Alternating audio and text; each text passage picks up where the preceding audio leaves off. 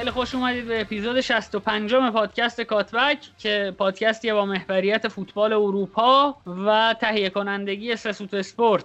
این هفته یه اتفاق جدید قرار بیفته اونم اینه که فقط لالیگا داریم ما توی این اپیزود و قرار وقتمون رو توی این اپیزود فقط به لیگ اسپانیا اختصاص بدیم. من مجید علیرضا و یک مهمون عزیز و دوست داشتنی در خدمتتون هستیم. امیدوارم که بشنوید و راضی باشید. به رسم ادب از مهمونمون شروع می‌کنیم. آقای علی عباسی عزیز که احتمالا اگر به توصیه ما گوش داده باشید و باشگاه دانشجویان فوتبال رو دنبال کرده باشید نوشته های رفیق ما رو اونجا خوندید. سلام علی جان. سلام نوید جون. سلام می‌کنم خدمت شنونده های کاتبگ امیدوارم که این همکاری ادامه پیدا کنه و استفاده ببریم. یاد بگیریم از شما. ممنون علی جان. دم شما گرم که زحمت کشیدی و قبول زحمت کردی و اومدی. بریم سراغ عمود خیمه لالیگامون. آقای علیرضا جوادی عزیز که تیمش دیشب هم کامبک زده. اونی که همیش کامبک میخوردی همه عمر دیدی که چگونه خفت سویا را گرفت. سلام علی. سلام نوید. آره دیگه دیشب هم خیلی خوب بود. همه چی و به کاممون بود دنیا. و به شنوندگانم سلام عرض می‌کنم. ایشالله اپیزود خوبی داشته باشیم. و در نهایت مجید فیزی عزیز که چندمید مجید؟ تو سریات صحبتی اینایی با ما هم با هم نداریم؟ حالا این بخش این اپیزود که راجع به سریا صحبت نمی کنیم ولی خب مثل اینکه قرار بهتون برسیم. و سلام عرض می‌کنم خدمت همه شنوندگان. فکر کنم من هر وقت پیش بینی می‌کنم برعکس عذاب در میاد. اون سری هم که اومدم گفتم دیگه باید قهرمانی رو برای اتلتیکو قطعی بدونیم یهو نابود شد این تیم. خاصیتمونه مجید اشکال نداره. دمتون گرم بچه ها بریم آهنگ اسپانیا رو بشنویم و برگردیم که شروع کنیم دیگه در مورد بازی ها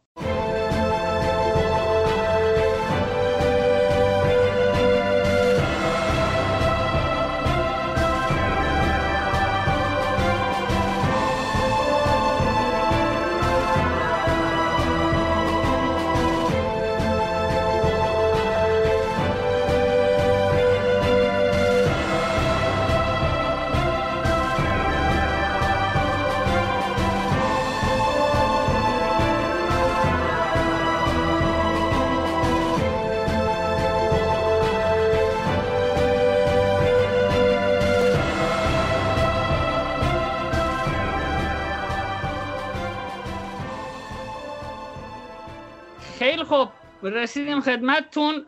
همین ابتدای کار با بارسلونای شروع کنیم که دیشب سه دو سویا رو در واقع دیشب سه هیچ برد ولی در نهایت سه دو شد بازی و صعود کرد به مرحله بعدی. اما توی این هفته در لالیگا هم با خود سویا بازی کرده بود و دو هیچ برده بود. تیم آقای لپتگی رو بریم با علی رضا شروع کنیم. علی رضا بازی رو چطور دیدی؟ نوید حقیقتش تو هر دو تا بازی تیمی که واقعا بهتر بود بارسا بود. یعنی از بازی اول اگه شروع کنیم که حالا بازی لالیگا و مهمتره از دقایق ابتدایی مشخص بود که بارسا اومده که یه پرس man oriented داشته باشه و از جلو پرس کنه. مهاجم ها پرس می‌کردن حتی لئو مسی بیشتر از قبل پرس می‌کرد و وینگ بک های بارسا فول بک های سویا رو پرس می‌کردن و بارسا کامل مسلط بود. همه این موضوعات دست به دست هم داد که سویا مجبور بشه روی توپ های بلند سرمایه گذاری کنه و خب اونجا هم به نظرم جرارد پیکه چه تو بازی دیشب چه بازی اول هفته خیلی عمل کرده خوبی داشت. بیشتر سرای اول رو می‌زد رو سر دیونگ مهاجم سویا و خب خیلی خوب بود به نظرم عمل کرده کل تیم. یعنی من کمتر بازی این فصل دیده بودم که بارسا انقدر متحد باشه به عنوان یه یونیت و واحد مستحکم کار کنه و خوب خوب بود. ولی یه نکته ای که دارم اینه که فکر نکنم بشه با مثلا بازیکن هایی که سنشون بالاه در طول یک فصل یا مثلا 13 14 تا بازی باقی مونده بشه این فرم رو حفظ کرد ولی یکم جزئی تر وارد بخوام بشم این بود که توی این بازی به نظرم لوپتگی چند تا اشتباه کرد. یعنی حضور همزمان پاپو گومز و مونیر الحدادی چیزی اضافه نمی‌کرد. بعضی وقتا این دوتا وینگرها اضافه می شدند که برتری عددی ایجاد کنند اما در کل هیچ نکته مثبتی بهشون نمی‌دادند در کنارها و خب بارسا بازی رو کنترل می‌کرد. حالا اگر بچه ها نکته دارند بگن که من بقیه صحبت هامو بگم. بریم سراغ علی جان. علی عباسی عزیز. علی جان در خدمتی. خب این تغییر کمان به سیستم سه دفاعه انقدر جوابش آنی و مثبت بود که حتی به ذهنم رسید که چرا زودتر نه. البته خب حقم داشت کمان. تعداد دفاعی بارسا کمه. بارسا الان 5 تا دفاع داره که مینگزا لنگله پیکه و اومتیتی و پنجمی هم آراوخوه که اینا خیلی مصدوم میشن در طول فصل. خب لنگله که به علت چپ بودنش خیلی واسه سنتر بک چپ مناسبه و پیکه و آراخو هم که برای پست وسط خوبم و اومتیتی رو که کلا میشه حساب نکرد و مینگسا هم به خاطر این قدرت حمله توپ خوبی که داره میشه به عنوان سنتر بک راست ازش استفاده بشه. و خب یه مشکلی که همیشه بارسا داشته این بوده که عرض زمین رو یا نمی‌تونستن درست اجراش کنن یعنی حریف رو بکشن از لحاظ عرضی یا وقتی این کار انجام می‌دادن مجبور می‌شدن توسط جوردی آلبا و دست انجام بدن که اونا به خاطر اینکه فول بک بودن وقتی می‌رفتن جلو پشتشون خالی می‌شد. و با سیستم دو دفاعه کسایی مثل بوسکس و پیکه که خب خیلی الان سنشون رفته بالا مجبور می‌شدن یه مساحت خیلی زیادی از زمین رو کاور کنن. و خب الان که سیستم سه دفاعه شده به نظر من چون که دیگه پیکه و بوسکت مجبور نیستن که ورک ریت خیلی بالاتری داشته باشن یک سری از این فعالیت هاشون تقسیم شده خیلی بهتر تونستن جلوی ضد حمله های تیم حالا به نظر من کمان توی چند تا بازی اخیر غیر از این دوتا بازی که حالا داریم بررسی می‌کنیم یه جورایی این سه دفاعه رو داشت تست می‌کرد. یعنی استفاده از مینگزا تو فولبک راست یه جورایی تقریبا من تو اپیزود قبلی هم اشاره کردم که یه حالتی سویچ می‌شد این سیستم و و فکر می‌کردم از این سیستم قرار در ادامه فصل استفاده کنه ولی با مصدومیت آرائوخو و پیکه فکر کنم دوباره برگرده به همون سیستم قبلیش. و نکته دیگه که می‌خواستم بگم در مورد حرفای علی عزیز گفتش که دست و آلبا می‌رفتن جلو و نفوذ می‌کردن و فضای پشتشون خالی می‌موند و تو این سیستم وقتی که اومدن وینگ بک دارن بازی می‌کنن یه کمی وظایف دفاعیشون کمتر شده و عملکرد بهتری ازشون می‌بینیم. و حالا صحبت دیگه دارم ولی خب دوست دارم نظر شما رو هم بشنوم. مجید در مورد این بازی من حقیقتا تنها نکته ای که می‌تونم اضافه کنم به صحبت بچه ها به خاطر اینکه تمام طول بازی هم دقتم روی این آدمه بود. من واقعا تا یه جایی فصل برام سوال پیش اومده بود چرا دفاع بارسلونا به آلبا پاس میدن اصلا؟ یعنی در این حد زباله و آشغال شده بود از نظر عمل کرد توی زمین که من واقعا برام سوال پیش میومد که چرا به این پاس میدن؟ ولی خب انگار توی سیستم سه دفاعه اینکه بالاتر بازی می‌کنه باعث شده عملکردش هم عملکرد بهتر باشه. حتی در دوئل های دفاعی هم انگار این تاثیر گذاشته و نمی‌دونم شاید به دلیل اینه که مسافت کمتری نیاز داره بدوه یا مثلا در زمان درگیری نوع نوع درگیری هایی که در اون نقطه از زمین پیش میاد براش بهتره. من فکر کنم آلبا هم عملکرد خوبی داشت. هرچند که بعید می‌دونم که این عمل کرده حتی در همین ترکیبم در دراز مدت ثبات داشته باشه. اول من این نکته رو بگم که ترکیب صدافه رو امتحان کرده بود. اگه مجید یادش باشه اون مثلا حوالی ژانویه و اینا بود که مجید هم می‌گفت بهتر نگه داره ولی من دست رو همین نکته میذاشتم که ما دفاع وسط کافی نداریم. اون موقع هم پیکه مصدوم بود و خب فقط گزینه اون آراخو بود که واسه اون مرکز دفاع وسط در واقع. و من یه نکته دیگه که می‌خوام اشاره کنم اینه که تعویضای لوپتگی توی هم بازی لیگ هم بازی کوپا شاید مثلا کمک می‌کرد که تیم از پرس خارج بشه ولی توی یک سوم آخر واقعا کمک نمی‌کرد به تیم. یعنی فکر نکنم سویا تونسته بود که مثلا موقعیتی خلق کنه تو بازی لیگ. مخصوصا که بعد از تعویزش به شوت ختم بشه. یه موقعیت النصیری بود که آراخو هم ولش کرده بود و گل زد و هندش بود قبلش. و خب این به نظرم خیلی تعویزهاش جالب نبود. حضور همزمان اسکار و الیور تورس بهش چیز بیشتری نمی‌داد. شاید اگه یکیشون میومد داخل خیلی بهتر بود و اون حالا یا راکیتیش یا دیونگ حفظ می‌شدن که حالا یا سانتر از جناهین کنن یا از عمق حرکت کنن می‌تونست بیشتر به اون تعادل خط هافکش کمک کنه در جریان بازی. و یه نکته دیگه حالا دمبله امروز با تیم تمرین نکرده قابل توجه مجید مصدوم شد. بالاخره چش زدی بدبخت. ولی تو این دوتا بازی به نظرم عملکردش خیلی خوب بود. مخصوصا بازی لیگ با کونده کاملا یک در مقابل یک می‌شد پشتش فرار می‌کرد و جولز کونده هم مدافع سریعه توی بازی کوپا هم من یه سری نکات دارم که به نظرم بگم. نحوه پرست دو تیم کاملا جابجا شده بود. اوایل بازی مخصوصا لوپتگی سعی کرد از بالا پرس کنه و حالا نقش لیونل مسی خیلی پررنگ بود. کامل برمیگشت عقب یه برتری عددی ایجاد می‌کرد و برتری عددی هم به این صورت بود که با بازیکنی که دیونگو مارک کرده میومد و دو در مقابل یک می‌کردن فرناندو. و خب این خیلی کمک کرد به تیم. هم دیونگ آزادتر می‌شد می‌تونست توپ رو بیاره جلوتر که بهترین ویژگی دیونگ در همین زمین است در واقع. و خب خیلی به تیم کمک می‌کرد و وقتی این اتفاق میافتاد دیو کارلوس یا مجبور بود اون عقب که خب دیونگ آزاد می‌شد یا مجبور بود بیاد جلو که باز دوباره دمبله تو همون فضای بازی رفت قرار می‌گرفت و می‌تونست نفوذ کنه. در کل به نظرم بارسا تیم خوبی بود تو این دوتا بازی و سطحی که نشون داد سطح قابل قبولی بود. حالا باید ببینیم که توی ادامه فصل می‌تونن سطحشون رو حفظ کنند یا نه.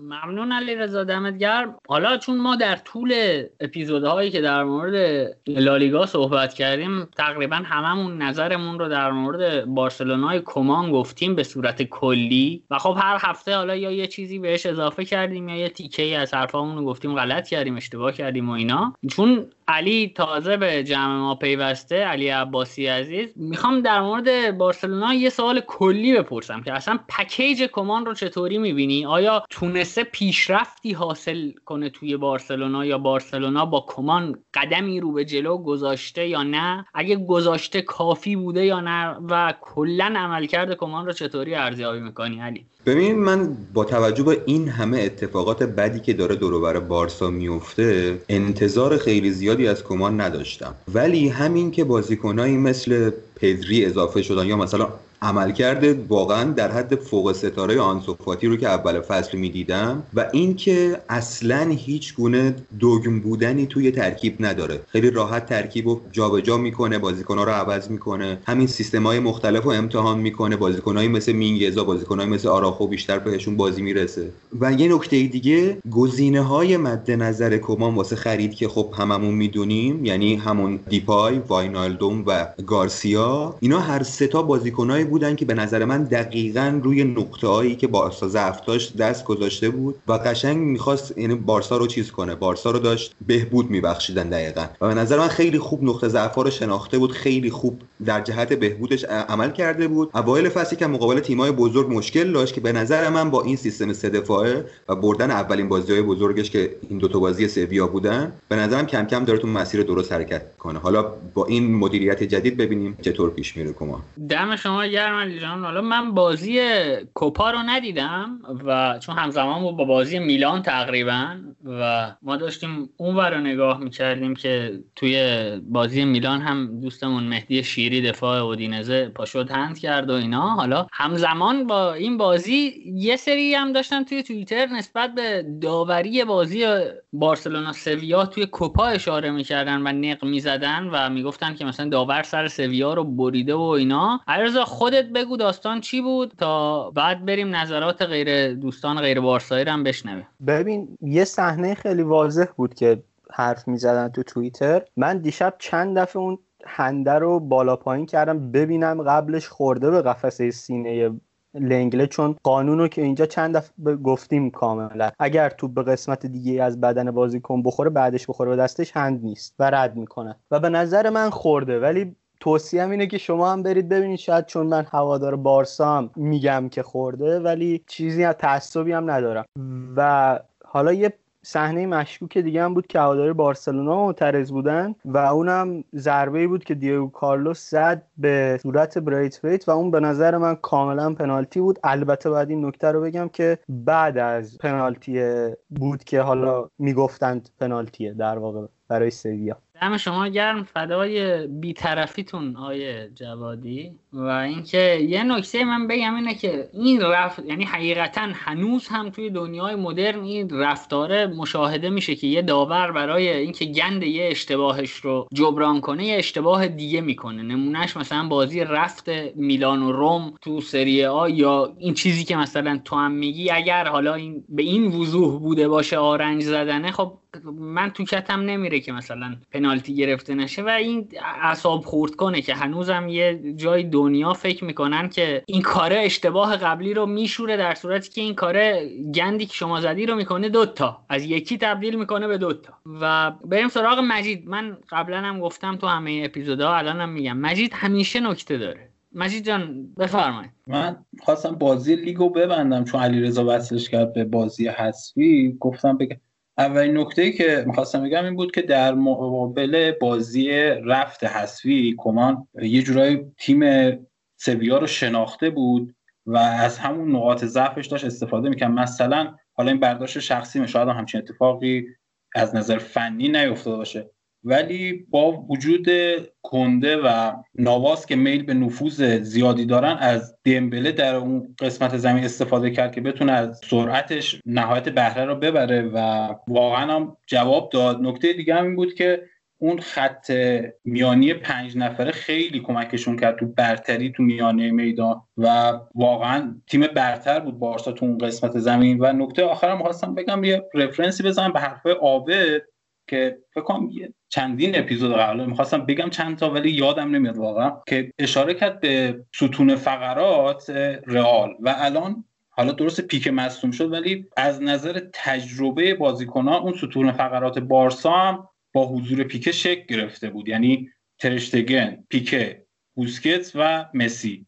و این ستون فقراتی که شکل گرفته بود به نظرم خیلی کمک می‌کرد به بارسا که روی عملکرد خوبش تاثیرگذار بود. حالا بچه ها اگه نکته دارم بگم من چند تا نکته دیگه هم فکر کنم تو بازی حذفی داشته باشم آره مجید ستون فقرات شکل گرفته تا اعضای ستون فقرات با گرفتن آرتوروز بر اثر کولت سن خیلی فاصله ای ندارن. بریم سراغ علی عباسی عزیز. علاوه بر این حرفایی که مجید زد یه نکته دیگه ای که من می‌تونم به کما خیلی کردیت بدم سر این عوض کردن نقش دیونگ تو تیمه. مسی وقتی اوایل فصل خب مسی خیلی این تندنسیو داره که بیاد تو هافبک توپو بگیره و تو پخش کنه. و خب به خاطر اینکه بارسا همینجوری سه تا هافبک داره خیلی اون وسط شلوغ می‌شد و کارا مثلا عجیب و غریب می‌شد. ولی از ژانویه به بعد خیلی اینجوری به نظر می‌رسه که دیونگ خیلی میره نقش مسی رو بازی می‌کنه. یعنی جای مسی رو پر می‌کنه و به عنوان یک سکند استرایکر یه نوک حمله در واقع عمل می‌کنه. و خب تو این چند وقت هم گل و پاس گل زیاد داشته. و همین باعث می‌شد که در کنار سرجینیو دست و جوردی آلبا دمبله دفاع دیگه حریف باهاش وان وان بشه یک به یک بشه و در نتیجه دمبله بتونه اون فرد راحت جا بذاره. و تو صحنه گل اول بارسا هم دقیقا همین اتفاق افتاد. مسی توپو تو هافبک گرفت پاس داد به دمبله. دمبله خیلی راحت جاش گذاشت و گل زد. من فقط چند تا نکته دیگه هم می‌خواستم بگم. یکی این که حالا به نظر خودم چون مسی همونطور که علی گفت میاد تو خط هافبک برای توپگیری و دمبله هم ذاتا یه وینگره و یه جورایی ترکیب بارسا زمان مالکیت توپش هیچ مهاجمی تو محوطه جریمه حریف نداره و من می‌خواستم بگم سه هفت صفر میشه و واقعا به اون شکل مهاجم ذاتی نداره توی محوطه و حرکات بازیکن بیشتر توی عرض و رو به عقبه نکته دیگه هم که می‌خواستم بگم ترشتگن تو این یکی دوتا بازی واقعا خوب بوده مخصوصا تو بازی حذفی. غیر از پنالتی که گرفت یه چند تا همون نقش اصلیش یعنی همون سویپر کیپر رو بازی کرد و اومد پشت دفاع رو جمع کرد. به نظرم خیلی این حرکتش از رو اعتماد به نفسه چون یکی دو بار این اشتباه کرد. مخصوصا تو بازی رفت با اتلتیکو که اون سوتی داد. یه جورایی میترسه الان خیلی با اعتماد به نفس بیشتری این حرکت انجام میده. و یه جورایی هم می‌خوام بگم حالا نمی‌خوام این کلمه رو به کار ببرم ولی مجبورم. انگار لوپتگی یه شخصیت لوزر داره. نمی‌دونم این بازی با ترکیب ذخیرش جورایی اومده بود. بعد اصلا میل به گلزنی یا مثلا افزایش برتری خودش نداشت. خیلی محتاط داشت بازی می‌کرد و یه جورایی خودش بازی رو تقدیم کرد به بارسا. فکر کنم علیرضا نکته داره. بگو و من فکر نکنم دیگه نکته داشته باشه. چون مجید بحث لوپتگی رو باز کرد. من یه نکته رو باید بگم و بعد به نکته لوپتگی برسیم. تو بازی جام حذفی مجید این نکته ای که تو میگی مثلا تا دقیقه 60 وجود داشت و مهاجم نداشت بارسا. و برای اینکه رفت بشه گریزمان رو آورد و بعدتر بریتویت آورد که گل سوم هم کاملا مشخصه. و حالا گل دوم بارسا که روی کورنر بود ولی خب اون سانتری که گریزمان کرد مشخصه که بازیکنیه که مثلا با اون نقطه از زمین بیگانه نیست و بلد موقعیت رو بسازه. و خب خوب هم بارسا گل زد. یعنی رو دو گل این تغییرات جواب داد. و لوپتگی هم من تو توییترم نوشتم حالا نویدم با بوغ درستش می‌کنه. مثل آدمیه که وقتی شکار می‌گیره و نمی‌دونم چرا ولی خب نباید اونجا امتیاز از دست می‌داد. به عنوان نکته پایانی در مورد بارسا مخصوصا از علیرضا این سوال دارم. چون که تقریبا از زمان پپ تا همین سال گذشته بارسا اصرار داشت روی تیکی تاکا و بازی تک و با پاسای تعداد بالا. و می‌بینیم که الان بازیکنهای بارسا نه فقط مسی و گریزمان و دمبله که مهاجم هستن و میل به حمله توپ دارن بلکه هافبک ها و مدافعین هم حمله توپ بیشتری دارن. و سوال من از علیرضا و سایر دوستان اینه که به نظرتون بارسا داره تغییر فلسفه میده و سبکش رو عوض می‌کنه. ببین مجید من واقعیتش رو بخوام بگم ما الان از بعد از دوران پپ چند تا مربی و فلسفه های مختلف داشتیم. من یه اپیزود انگلیس بودم بچه های اونور می‌گفتن تو بارسلونا اگر مورینیو هم بیاد مثلا لو بلاک هم بازی کنه ببره میگن این فلسفه بارساه و خب من فکر نمی کنم مثلا چیزی بوده که ما به صورت یک نواخت و همیشه تکرارش کرده باشیم. تو دوران والورده ما به وضوح با یک سبک دیگه بازی کردیم و خب توی بعضی از مقاطع فلسطین مثل تاتام دوره تاتا مارتینا بعضی از بازی ها و قسمت عمده از بازی ها رو ممکن بود با یک فلسفه دیگه بازی کنیم مثلا سبک بازیمون کاملا فرق می‌کرد. توی مثلا دوره اندریکه ما خیلی به ضد حمله ها اهمیت می‌دادیم. گل های زیادی می‌زدیم. تو چمپیونز لیگ ما سال اول که قهرمان شدیم خیلی رو ضد حمله ها برنامه داشتیم و اون فلسفه ای که مثلا من حالا اون سبک رو با انریکه مثلا سبک سال 2009 رو با انریکه مقایسه می‌کنم زیاد ممکنه شباهتی بینش پیدا نشه. پترنای گل زدن خیلی فرق داشت و به نظرم بارسا خیلی مقطعی تا سبک بازیش رو عوض می‌کرده اما به یک سری اصول پایبند بوده که به نظرم خیلی هم عوض نشده و نیازمند مهرس بیشتر تا عوض بشه. با کمان ما داریم خیلی ورتیکال تر بازی می‌کنیم این واضح خیلی سعی می‌کنیم پترن های مختلفی رو نسبت به گذشته امتحان کنیم. اینها واضح ولی نمی‌دونم صد درصد فلسفه رو داره عوض می‌کنه یا نه. ولی این رو می‌دونم که کمان اونقدری که میگن به مثلا فلسفه کرویف و اینها اعتقاد نداره و این هم در مثلا تمام مطالبی که دربارش نوشته میشه به خاطر هلندی بودنش بهش اشاره شده. بچه دمتون گرم. بگذاریم از بارسلونا. بریم سراغ اتلتیکویی که بالاخره تونست از زیر بار اون خفتی که مجید داشت ساخت از بعد از اینکه گفت به نظرم قهرمان میشه تونست خارج بشه و ویارال رو ببره. اینجا رو از ابتدا با علی شروع می‌کنیم که احتمالا حرفهای تازه تری در مورد سیمونه داره. علی جان در مورد اتلتیکو مادرید و سیمونه هرچه می‌خواد دل تنگت بگو و بازی ویارئال رو هم خودت دیگه اگر حرفی داری در موردش در خدمتی خب اتلتیکو که از اول فصل با یه تغییر تاکتیک به 352 که یه حالت fluid ی داشت که به 442 تبدیل می‌شد کلا یک شخم می‌زد فلسفهشو که دلیل اصلیش هم حضور سوارز و ژائو فلیکس بود همونجوری که خود سیمونه گفت. فصل رو خیلی کوبنده شروع کردم با 50 امتیاز رکورد زدم اگه اشتباه نکنم. ولی از یه جایی به بعد تو فصل یک دلیلش مصدومیت ها بودن. یک دلیل دیگهش هم اینه که اتلتیکو از اول فصل اگه آمارش رو نگاه کنین هم از نظر XG هم از نظر XG against یعنی هم گل هایی که باید می‌خورد هم گل هایی که زد هر دو طرف over perform کرده بود. خب یک دلیل این شما نمی‌تونین همه این دلیلش رو به شانس ربط بدین که تیمای مقابلت بد بودن. خب وقتی شما نوک حمله مثل لوئیس سوارز داری و دروازه‌بانی مثل اوبلاک داری طبیعیه که هم از نظر XG گل‌های بیشتری بزنی نسبت به XG که داری هم نسبت به XG که دریافت می‌کنی گل‌های کمتری می‌خوری. شما بهترین دروازه‌بان shot stopper دنیا رو داری یکی از بهترین finish finisher های دنیا رو داری. ولی یک بخشیش هم واقعا شانس بود که مثلا تو بازی هفته قبلشون جلوی لوانته که بازی رو باختن اتلتیکو با XG بیشتر از دو و لوانته با XG کمتر از یک لوانته بازی رو برد. یعنی یک جورایی اون شانس هایی که اتلتیکو در اوایل فصل آورد اینجا داره دقیقا برمیگرده و برعکسش میشه. خب در طول زمان به نظر من این مقدار از over perform برجا نمیمونه ولی قرارم نیست اصلا over performing نباشه. نکته بعدی اینه که یکی از مهمترین ارکان حمله اتلتیکو تو این فصل کاراسکو بوده که خب یه نقشه که توی دفاع میاد کنار اون دفاع پنج نفره قرار می‌گیره توی حمله میاد هافبک قرار می‌گیره که خب کاراسکو مصدوم و چند وقت نیست. یه نقش خیلی مهم دیگه هم مارکوس یورنته داشته که نزدیک 10 تا گل و پاس گل داشته از هر کدوم. یعنی فکر کنم 9 تا گل داشته 7 تا پاس گل. و مارکوس یورنتو یه جورایی قربانی این سیستم شده. الان داره wing back بازی می‌کنه و خیلی از دروازه دورتره. و خب اتلتیکو عملا داره اکثر موقعیت هاشو از روی کناره ها که یورنت پست تولید می‌کنه. غیر از اون رنان لودی هم به نظر من اون ارزشی که واسش قائل بودن رو نشون نداده. خیمنز هم که طبق معمول هر سال کلی از بازی ها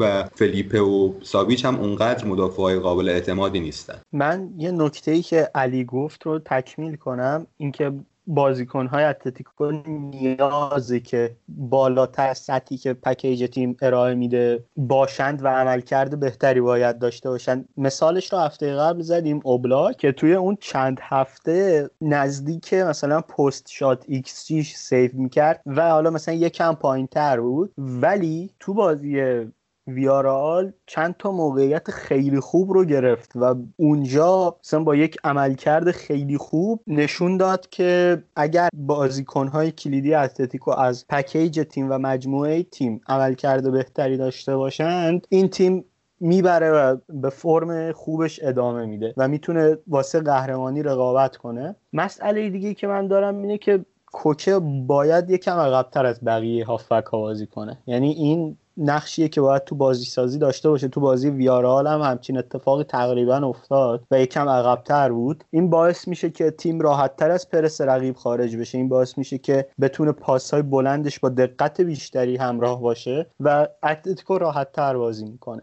دقیقا هم در تکمیل حرف علیرضا بگم که بیشترین progressive pass های اتلتیکو رو یکی کوکه داده یکی ماریو هرموسو که left center back شونه. و علت تعداد بالای progressive pass های ماریو هرموسو هم اینه که معمولا ژائو فلیکس میاد توی half space چپ قرار می‌گیره جایی که کاراسکو هست و با کارهای ترکیبیشون یکی از عوامل اصلی موقعیت سازیشون از سمت چپشونه. همین دیگه. من فقط خواستم بگم که کوکه عقب بازی کردنش خیلی بهتره برای تیم. حالا در مورد بازی ویارال من می‌خوام این نکته بگم. به نظرم اینطوری باید بگیم که ویارال عملا خودش بازی رو باخت. چون جلو اتلتیکو اول از همه خیلی باز بازی می‌کرد که باعث می‌شد اتلتیکو فضای بیشتری داشته باشه و راحتتر بتونه حرکت کنه بازیکناش. نکته دیگه هم این که یکم بازی فیزیکی شد و وقتی بازی فیزیکی میشه تیم مثل تیم سیمونه می‌تونه این بازی ها رو در بیاره. یعنی این بازی ها بازی های سیمونه است. نکته نکته آخرم که بخوام بگم اینه که عدم حضور هافبک ها و مهاجمین ویارال توی امور دفاعیه که باعث میشه که خیلی روی دفاعشون فشار بیشتری بیاد و فضای پشت فولبک ها حالا نه فقط فضای پشتشون چون یه مثلث مثلا می‌تونستن ایجاد کنن اتلتیکو یا در کنارها و خیلی راحت دفاع کنار ویارال رو دور بزنن و می‌تونستن با برتری عددی اونجا راحت برای خودشون موقعیت ایجاد کنن. و به نظرم امری تاکتیک اشتباهی رو انتخاب کرد برای این بازی. خیلی ممنون بچه ها بگذاریم به نظرم از اتلتیکو بریم سراغ بازی آخر این هفته که باعث شد رئال جایگاه دوم جدول رو تقدیم بارسلونای آقای کمان کنه و نتونست سوسیداد رو ببره و به قولن سوسیه نداد در واقع. بریم با علی عباسی عزیز. علی رئال رو در طول فصل و مخصوصا بازی با سوسیداد چطور دیدی و چرا رئالیا انقدر غور می‌زنن یه عدهشون به جون زیدان به نظره آیا حق دارن اصلا یا نه؟ ببین در کل به نظر من الان تو تیم هایی که یک نسل طلایی رو تجربه کردن الان تو بارسا هم می‌بینیم چیزی که تماشاگران می‌خوان از تغییر نسل با چیزی که در واقعیت باید اتفاق بیفته خیلی فرق داره. شما وقتی یک خط هافکی داری که مثل کروس و کاسمیرو و مودریچ انقدر هارمونی دارن با هم دیگه. یا مثلا دفاعهایی مثل واران و راموس رو داری خیلی انقدر راحت نیست که یکی مثل اودگارد بیاد یا یکی مثل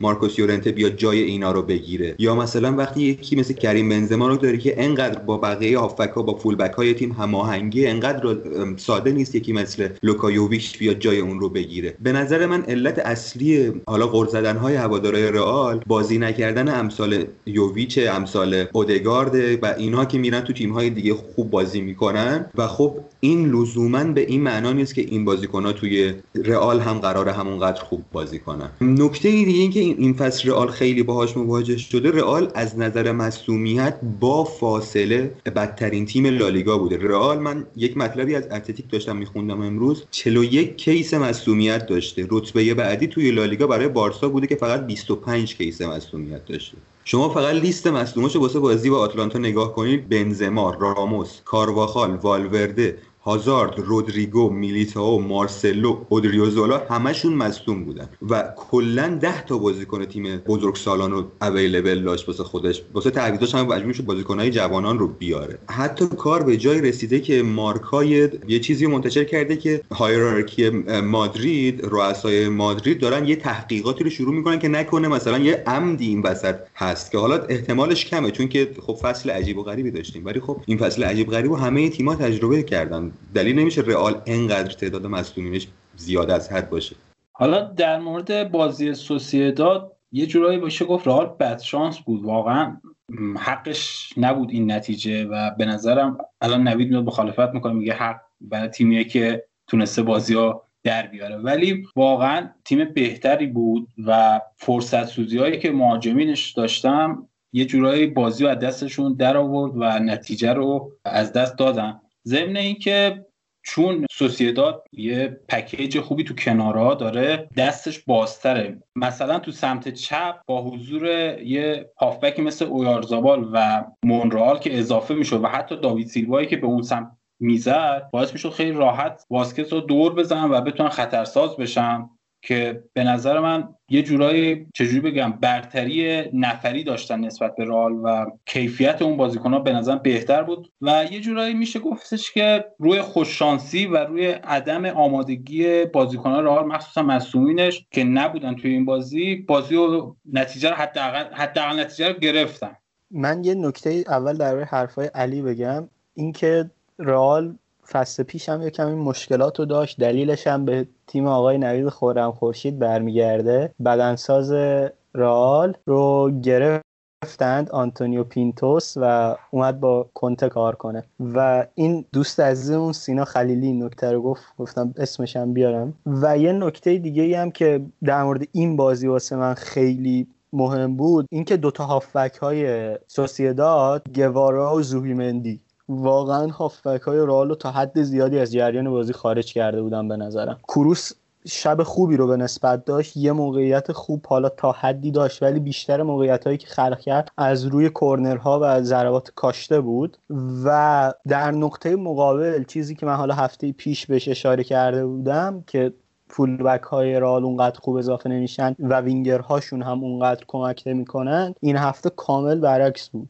و مندی واسکز ایسکو که حالا سه تا بازیکنی بودند که توی پست هایی که گفتم بازی می‌کردن خیلی به خلق موقعیت رئال کمک می‌کردن و کاملا رئال ریتم خوبی داشت در جریان بازی و خیلی بد شانس بودن که ماریانو اون موقعیت رو از دست داد. چش دفاع سوسیداد کور کرد ولی از دو قدمی نزد تو گل آقای ماریانو. امروز هم یه مصدوم به مصدوم های رئال اضافه شد و برای مدت حدود دو هفته گویا دور ماریانو. و یه نکته دیگه هم که می‌خوام درباره سوسیداد بگم این که اویارزاوال توی چند تا بازی اخیر که من حالا به خاطر ایساک نگاه کردم بازی سوسیداد خیلی بیشتر از اون که تو جریان بازی موقعیت بسازه وابسته به ضربات کاشته است برای موقعیت ساختن. و توی بازی اون ریتمی که باید رو الزاما همیشه به تیم تزریق نمی‌کنه. این به نظرم شاید یکم توی اینکه خیلی توی مارکت و بازار هوادار داره تاثیر گذاشته. نکته آخر هم می‌خوام در مورد کاسمیرو بگم. الان رال جوری بازی می‌کنه که کاسمیرو زیاد در موقعیت ضربه زدن و حالا گلزنی قرار می‌گیره. ولی کیفیت موقعیت ها الزاما اونقدر بالا نیست. و خب این شاید یکم باعث بشه که مشکل گلزنی داشته باشه رئال تو بازی ها ولی در کل به نظرم بین تمام بازیهایی که این چند وقت از رئال دیدیم این بازی خیلی بازی کامل تری بود. براشون جلوی یک رقیب قوی ترم بازی کردن و خوب بودن در کل به نظر من یه نکته آخری هم بگم. این بدنساز جدید رئال هم بدنسازی بوده که تو تیم ملی فرانسه تو تیم قهرمانان 2018 شون کار می‌کرده. خیلی آدم علمی هست. مثلا بازیکنهای فرانسه ظاهرا گفتن که هر کدومشون تک تک یک بکنین یک دفترچه 14 صفحه‌ای می‌گرفتن که برای تک تکشون رژیم غذایی مینوشت و حتی مثلا می‌گفت مثلا چه قرصایی بخورن کی بخوابن و اینا. و آدم خیلی موفق و, و آدمیه که کلی مدرک علمی داره. و قبلش هم توی سلتیک کار می‌کرده. این رو زیدان 2019 آورد و اوایلش هم توی نیم فصل خیلی همه ازش تعریف می‌کردن وقتی که بارسا ظاهرا خیلی مصدوم داشته رئال هیچ مصدومی نداشت. ولی از اونجا به بعد دیگه کم کم به خاطر همین پیش فصل خیلی کم شروع شد مصدوما زیاد شد و یه بحثی هم که در مورد مصدوما هست رئال به خاطر وابستگی زیادی که به یه سری از بازیکناش مثلا مثل راموس داره نمی‌تونه راموس کامل ریکاوری کنه. یعنی وقتی که راموس هنوز به 100 درصد خودش نرسیده دوباره مجبور بازی کنه و این باعث میشه که مصدومیتش دوباره تشدید شه و درباره خوب بودن این بدنسازم باید بگم که شما 11 برد پشت هم رئال رو که بعد از برگشتن از کرونا در نظر بگیرین کاملا علتش بدنسازی خوب همین مربی بدنسازی جدیدشون بود. یعنی این مربی بدنسازی جدید اونقدر هم بد نیست نسبت قبلی. فقط می‌خواستم بگم که تو این بازی کاسمیرو یه جورایی مجبور شد نزدیک به خط دفاعی بازی کنه که باعث شده بود فضای پشت محوطه در اختیار بازیکنهای سوسیداد قرار بگیره و در مورد مصدومین هم دو تا از بازیکنهای خوبشون یعنی رودریگو و والوردن برگشته بودن که حتی روی گل رئال هم تاثیر داشتن تو این بازی. دم شما گرم آقا مجید آقا علی و آقا علی رضا ما حالا از این به بعد احتمالا یه چالشی هم سر علی و علی رضا داریم. علی عباسی عزیز قول داده که هر موقع که تونست توی بخش اسپانیا و سریا و کلا پادکست به ما کمک کنه یه نکته هم بگم که متاسفانه مقاومت پادکست در مقابل منچستری ها شکست و علی عباسی عزیز منچستریه و اضافه شده به تیم ما. قبول زحمت کرده برای این اپیزودها. و هر موقع فرصت داشته باشه قول داده بیاد و ما رو مستفیز کنه. این اپیزود در واقع منتشر میشه که یکم با ظاهر اپیزودهای ما بیشتر ارتباط بگیرید. احتمال داره که ما بخوایم اسپانیا و ایتالیا رو هم جدا جدا ضبط کنیم چون همینطور که می‌بینید مثلا امروز فرهاد واقعا براش مشکلی پیش اومده نتونست بیاد. خسته بود و ساعت دو شب ضبط کردن. واقعا سخته که بخوایم 5 6 ساعت بشینیم پشت سر هم و هر دو اپیزود رو بگیریم. بچه ها خداحافظی. علی جان با شما شروع می‌کنیم. خیلی ممنون از فرصتی که به من دادین. خیلی خوشحالم از اینکه باهاتون همکاری می‌کنم و امیدوارم در ادامه راه خیلی چیزای زیادی ازتون یاد بگیرم. همونجوری که تا الان یاد گرفتم و از کسایی که این پادکست گوش میدم خیلی تشکر می‌کنم. مجید عزیز که همباره نکته داره. نکته ها تا اگر تموم شدن خداحافظی کنیم با نه دیگه نکته ندارم. خوشحال شدم این اپیزودم در کنارتون بدم. امیدوارم شنونده هم از این اپیزود لذت ببرم و خدا نگهدار. منم خیلی خوشحال شدم که یه اپیزود دیگه در کنار هم ضبط کردیم و هیچی دیگه. مخلصیم. خداحافظ. دمتون گرم. شما که این اپیزود رو شنیدید امیدوارم لذت هم برده باشید. ما به سبک اپیزودهای روتین لالیگا در مورد سه تیم بزرگ صحبت کردیم. اما از غذا سوسیداد و سویا هم که این فصل عملکرد خوبی داشتن در این اپیزود در موردشون صحبت شد و فکر می‌کنم که برای اولین اپیزودی که احتمالا قرار جدا باشه بخش لالیگا از سری ها کافی بود. دمتون گرم که شنیدید. من فقط یه نکته بگم که امروز متوجه شدیم که در واقع متوجه نشدیم. به همون فهموندن که جمعیت امام علی که یکی از با سابقه ترین سمنهای ایران هم بوده که سالها دوام آورد و هزاران هزار بار کمک کرد به زنان سرپرست خانوار کودکان بد سرپرست و بی سرپرست کودکان کار. و در هر جای ایران دست یکی رو گرفته بود با پیگیری های جدی وزارت کشور و رأی بدوی دادگاه منحل شده و خیلی خبر تلخی بود. امیدوارم که یه اتفاقی بیفته که این منحل شدن این همچی انجمنی که کان لم یکن بشه. بگذریم. کاتبک رو می‌تونید از روی همه podcatcher ها هم از اپل پادکست گوگل پادکست و کست باکس و امثال هم و البته کانال تلگرام ما به آیدی کاتبک کست بشنوید. کانال یوتیوب ما رو هم اصلا فراموش نکنید. همین هفته علی رضای عزیز زحمت کشید در مورد بارسا گیت توضیح کامل و مفصلی داد که می‌تونید از یوتیوب ما که لینکش توی توضیحات اپیزود بشنوید و خیلی مخلصیم. حقیقتا دل و دماغ صحبت کردن بیش از این ندارم. فقط شما دو نکته رو مد نظرتون باشه که کاتبک رو به رفقاتون معرفی کنید. اگر احساس می‌کنید که محتوای مفیدی داره و ما رو بیرحمانه نقد کنید تا بیرحمانه پاسخ بشنوید و از یک گفتگوی بدون رو هر دومون سود ببریم. خیلی مخلصم. خدا نگهدارتون باشه.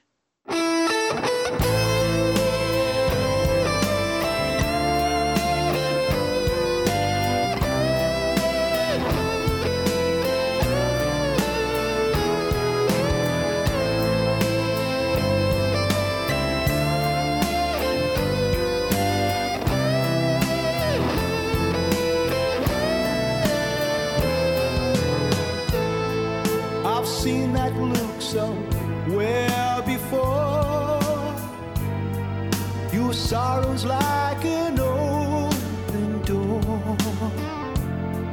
You've been this way for much too long. Somebody must have done you wrong. But one day the sun will shine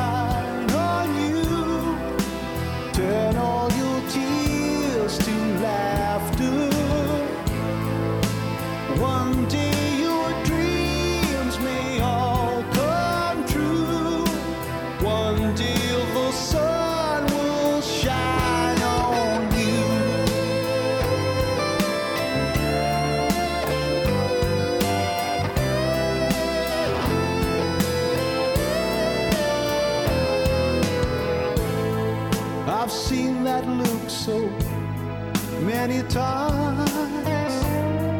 I know the sad